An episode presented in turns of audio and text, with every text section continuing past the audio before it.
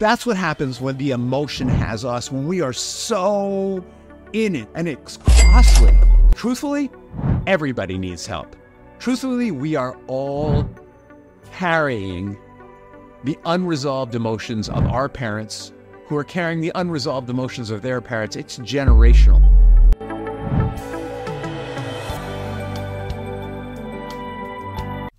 Welcome to another episode of Rich in Relationship, and I'm Rich Heller, your host. And we are focusing right now on divorce. Why? Why would we stay in the world of divorce? Because sadly, January and February are the months when the most divorces happen. And we want to make sure that if you're thinking about divorce, if you're getting divorced, or if you're just starting a divorce, that you have all the tools, all the information that you need to have a transformative divorce, not one that is punishing, not one in which you suffer, not one in which your children are in agony, but one in which you personally are transformed and are the shining light for your family. And not coincidentally, today's episode is called Guiding Lights Navigating Divorce with Professional Support. So it's about the people who can help you shine, right? And I'm not talking about the legal end of it, right? On the legal end, you've got the lawyers, you've got the forensic attorney, the forensic accountant, you've got the a lawyer for the the attorney for the children and all that stuff. That's I'm talking about the optional support, which I think might be vital, and now I'm going to tell you why. The reason is that any legal experience has at least two sides to it that we can talk about. There is the legal side, and then there's the emotional side. I don't need to tell you that. If you're thinking about divorce, you are having some emotions, let me tell you. If you're in the divorce process, you are deep into emotion. You un- you know, you know what I'm talking to you about here. The question is what do we do with all that feeling? The question is how do we transform a well of sadness, hurt, and fear, or for some people, anger and blame and resentment, into a positive? How do we go from what are recognized as uncomfortable, unwieldy, and negative emotions, destructive emotions, to emotions like hope, like faith, like confidence, or even joy when we're in the midst of taking apart our marriage. How do we do that? Most of us don't have a handbook for that, but a good professional will. And there are different kinds of professionals out there who can help you with this. There are coaches. All right. I, for example, specialize in helping people who are divorcing someone toxic on the other side. I help them to figure out how they can detox themselves first and how could they protect their children and allow their children to have a relationship with that person second? I work as a parent coordinator in many cases, helping parents who can't figure out how to parent together to parent together. Right? That's what a coach does. Or therapists, for example. Therapists will help us unravel Gordian knots of emotion, maybe from our childhood, or maybe from something traumatic that happened to us that's getting in the way, or maybe something that happened in the marriage that we just can't seem to let go of. They'll help us talk through it and figure out what the roots of it are so that we can let it go. And also counselors. You know, counselors can be of help too. The difference between the three is that, well, for example, I'm trained as a therapist. I got a master's in social work. I did work with people, families for years, did work with at risk youth for years, but I function as a coach. Why do I do that? Right? Because I want people to come through their work with me achieving a goal. My criticism of me as a practicing therapist was that we would talk and we would talk and we would talk and we would talk, and sometimes we wouldn't get to a solution. In the coaching process, we're very solution oriented. We still do some talking, but we don't unravel those deep Gordian knots. Now, my criticism of coaches, as one, is that sometimes because we don't unravel those deep Gordian knots, we give people emotional workarounds so they can function in the moment, but it doesn't help them as a long term plan. So we're great at helping people move through stressful times with short-term solutions. Therapists very often go with and do the deep work that's going to help them be at peace with the part of their life that they may not be at peace with. And counselors, similarly, are trained in the same way. That's the difference between these three things. And you may want all of them. You may only need one of them. The question is, how do you know when to look? All right, you know when to look when you are when your emotions are having you a good deal of time. What do I mean by having you? What I mean is he's late to bring the kids to your to, to your home to visit and doesn't call. And you go off in a major way. And you're like ah how could you do that? You consistently don't communicate with me. You know what? I'm going to go to my lawyer about this. And that kind of emotion will and you go to your lawyer and you go you wouldn't believe. He was two hours late. He didn't text me. He didn't call me. He had some harebrained excuse that the kid was vomiting and he was overwhelmed and didn't know what how to handle it. I don't believe him. I think he's just trying to shortchange me. And your your lawyer goes to court and says to the judge, "This guy, you wouldn't believe him." Da da da da. And the guy's lawyer says, "No, no, no. We have evidence here. You know, the witness, eyewitness. Da da da da." And the judge finally, after hours of legal work on both sides, the judge says something like, "All right, you know, it was clearly a misunderstanding." You, sir, don't let that happen again. Miss, if it happens again, I'm going to make sure I cover that for you. And they move on. So you both spend a thousand, two thousand, three thousand dollars each. Each of you, parents of your children, each of you spend two, three, maybe you spend more, five, ten thousand dollars over this incident because the emotion has you. And whose money are you spending really? You're spending your kids' college money and you're giving it to your lawyer so their kids can go to college.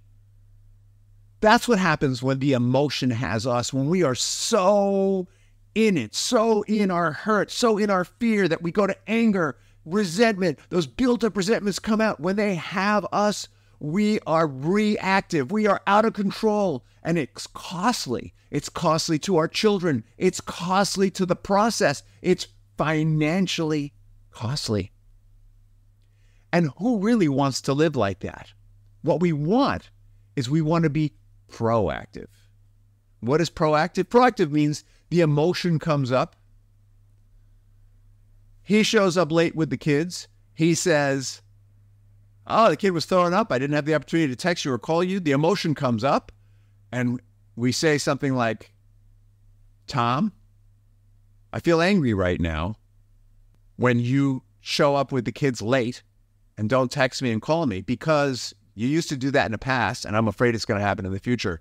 Can we talk about it? And Tom says, No, no, no, no. Yeah, let's talk about it, but I promise you it'll never happen again. No, Tom, you've said that before, but let's talk about it. Let's talk about it with our parent coordinator, or let's talk about it later. And you choose a less expensive path to resolve the problem because the truth is that you and Tom, or if you're Tom, you and Velma, if your wife's doing that with you, you're going to be parenting these kids for years after court is over, and the judge isn't going to be part of it. And if you can't figure out how to work together, you might end up back in court spending the rest of your kids' college money, right? Being proactive is going to keep you from doing that. Owning your emotions, expressing them responsibly, that's the path to a lower cost divorce for you and your children. And so if you find yourself riding those emotional waves. Maybe you're really depressed. Maybe you're really sad. Maybe you're really feeling it all the time. You're sleeping late. You're depressed. Those are the times to get professional help. That's the time to lean into a coach. That's the time to lean into a therapist or a counselor. That's the time so that they can help you to transform, to let go of that stuff, to explore it, let go of it, move on, and be proactive you know, for some people, there's a stigma around embracing support. One of the beautiful things about hiring a coach is there's no stigma around coaching, by the way. I mean, this, there's a stigma around therapy. Uh, when we think about coaching, we think about football coaches, we think about gymnastic coaches, we think about business coaches. So why not a divorce coach? There's no no stigma around that. there shouldn't be a stigma around therapy. I've had years of therapy. I've functioned as a therapist.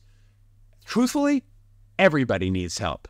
Truthfully, we are all carrying the unresolved emotions of our parents who are carrying the unresolved emotions of their parents. It's generational. If you do a family tree and plug in who got divorced, who had infidelity, who had bankruptcy, you'll find that these things are actually passed on from generation to generation to generation. One parent teaches it to their children, the next child teaches it to their children, and so on and so forth. And so we can actually break genealogical patterns by getting the right kind of help.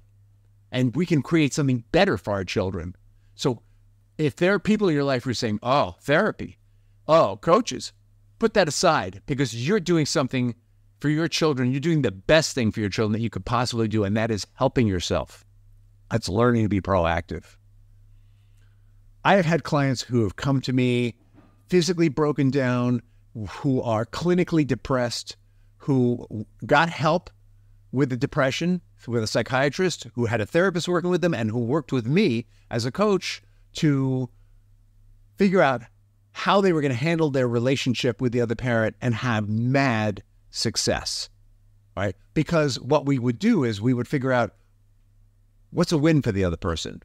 How do we set it up so they feel like they're winning? How do you present things to them so they feel like it's their idea and they come to you with it? How do you do this so that you can have a working relationship with them? It doesn't matter who gets credit. What matters is that you have a working relationship that benefits the children. What do you need to get started on this? First, I would suggest that you just take a look at your emotional state. Take a look at what's driving you. Take a look at what are the feelings that are coming up for you and how are you handling them? Are you having trouble getting out of bed in the morning? Are you stuffing your feelings with food? Are you starving yourself rather than eating? These are all signs that your emotions are having you. Are you blowing up all over the place? Are you blowing up with the other parent? Are you blowing up in front of the children? Are you talking smack to the children about the other parent? Are you using the children to pass messengers on to the other parent? Are you exploding when the children come to message with messages to you from the other parent? These are all signs that there's something going on emotionally that you might need some help with. And if you've got any of those things going on, reach out to me. I'll give you a free call. I'll help you find the right professional for the right problem. By the way, if you call me, it's not a sales call, it's a coaching call. I'm going to sit down with you and I'm going to talk to you about next steps. You can reach out to me at rich at richinrelationship.com, R I C H at R I C H I N R E L A T I O N S H I P.com. I've got a slew of professionals I can refer you to. If you're in a state where I don't know a professional, I'll help you find one. I'll help you find the next steps I'll help you clarify what it is you need and who to reach out to and how to find them. And I'll follow up with you. I follow up with everyone who calls me on a, on a call. Why do I do that? Because honestly, complete transparency, I was in a divorce where one of the parents was absolutely raging. All right. And I, I don't want your kids to go through that. I was in a divorce where one of the parents was not only raging to the other parent, but raging with the kids you know, if we did anything wrong, we got screamed at when that divorce was going on. It was torture. It was painful. And what I learned to do is I learned to fight back. I learned to yell back. I became raging myself. And it took me years to untangle the threads of that behavior so that I stopped raging at the people that I loved. I don't want your kids to go through that. That's why I do this podcast. That's why I do this work. That's why I do those calls. Hey, so if you like what you're hearing here, I want you to subscribe. Uh, I'd love you to comment on this podcast if there's something that I've said that is helpful or that you disagree with. I want to hear about it. I want you to share your stories. I want to share. I want you to share what's working for you. I want you to share stories of professionals that you've worked with that have worked for you because every professional you tell me about that you worked with is somebody I put in my Team 100 list that I can share with someone else down the line. I want to know all about what's happening with you. With that, I say thank you. Have a wonderful day despite what's going on in your life. And again, always feel free to reach out.